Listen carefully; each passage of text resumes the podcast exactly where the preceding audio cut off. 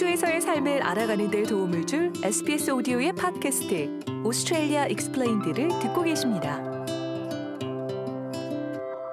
최근 센서스 인구조사에 따르면 호주에는 200만 명 이상의 사람들이 사실혼 관계에 등록돼 있습니다.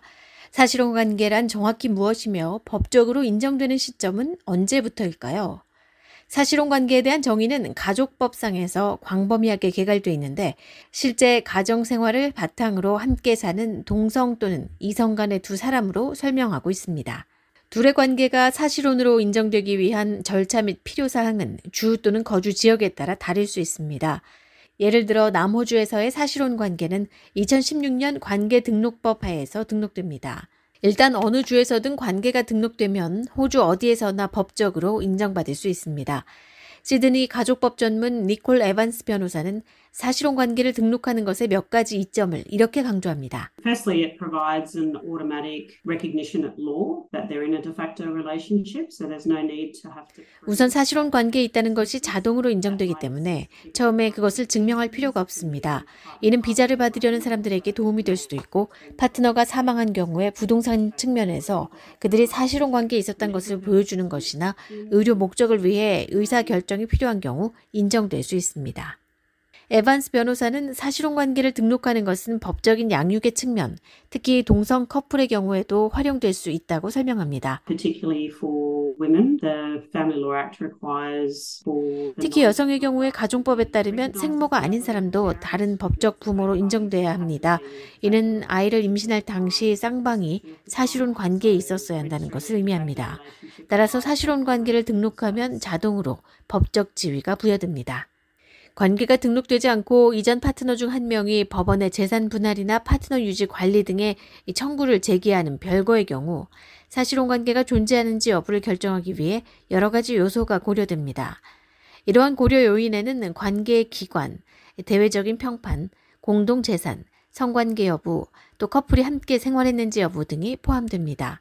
에반스 변호사에 따르면 법원의 결정 기준은 구체적인 사례에 따라 다르며 사실혼 관계 구성 요소에 대해 사람들이 잘못 알고 있는 몇 가지 대표적인 오해가 있다고 설명합니다. A lot of people think that you have to be in a relationship for two years to be de facto. 에반스 변호사입니다. 많은 사람들이 사실혼 관계가 되려면 최소 after two 2년은 years, 연애를 해야 한다고 생각하는데 to 50% 사실이 아닙니다. 또 많은 사람들이 then 2년이 that's not 지나면. 갑자기 상대방 자산의 look, you have to be 50%를 willing to 받을 수 있다고 생각합니다. 다시 말하지만 이것도 사실이 아닙니다. 그리고 많은 사람들이 사실혼 관계가 되려면 함께 살아야 한다고 생각하는데 이 또한 사실이 아닙니다. 사실혼 관계에서도 각자의 집에서 살 수 있다는 판례가 존재합니다. 심지어 한쪽 파트너가 다른 사람과 법률상 혼인 관계에 있는 경우에도 사실혼 관계 존재를 인정하는 판례도 있습니다. 브리즈번의 가족법 전문 데미안 그리어 변호사는 이렇게 설명합니다. 자주 일어나는 일은 아닙니다. 결혼은 했지만 이혼한 적이 없는 사람들이 사실혼 관계로 변경되는 경우가 많이 있습니다.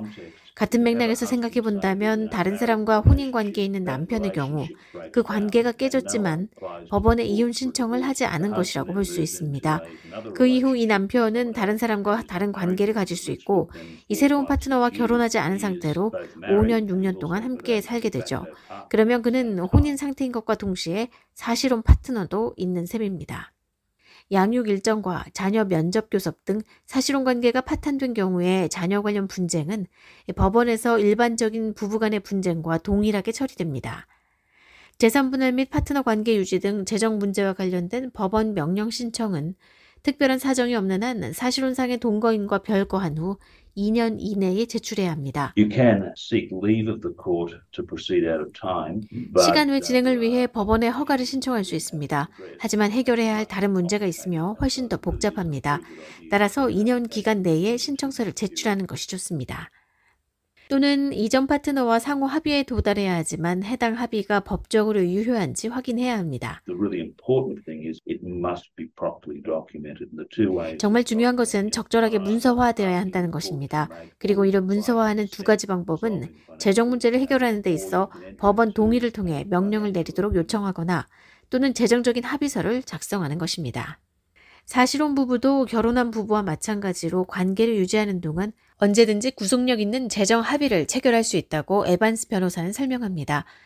이러한 유형의 합의서는 법률 전문가만이 작성할 수 있다는 점에 유의해야 합니다. So it documents what you've both brought into the relationship 에반스 변호사입니다. 이 합의서는 두 사람의 관계에 관한 내용을 문서화합니다.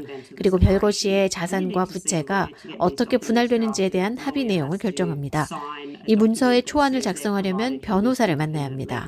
변호사는 이러한 유형의 합의서 체결 시 장점과 단점에 대해 독립적인 법적 조언을 제공했다는 문서에 서명해야 합니다. 별거 중인 사실혼 부부도 조정 서비스를 이용해 자녀 및 재정 문제에 대한 분쟁에서 합의할 수 있습니다. 서호주 Relationships Australia의 피오나 베넷 고문은 이 중재를 통해 양측이 감정에 동요하지 않으면서도 공정하고 공평한 합의에 도달할 수 있다고 설명합니다.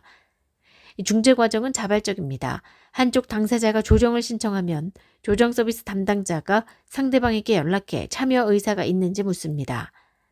양 당사자가 계속 진행하기로 동의하면 일반적으로 위험 요소를 포함해 관계 이력을 파악하기 위한 심사 과정이 뒤따른다고 베넷 고문은 설명합니다.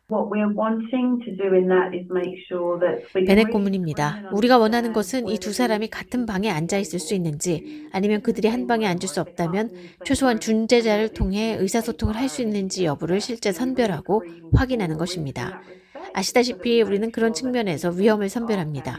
그래서 중재 절차가 시작되기 전에 어떤 가족 및 가정 폭력이나 일종의 강압적인 통제 인식이 실제 있는지 확인합니다. 궁극적으로 별거 중인 부부가 중재를 통해 얻을 수 있는 이점은 권한을 부여하는 방식으로 분쟁을 해결할 수 있다는 점입니다.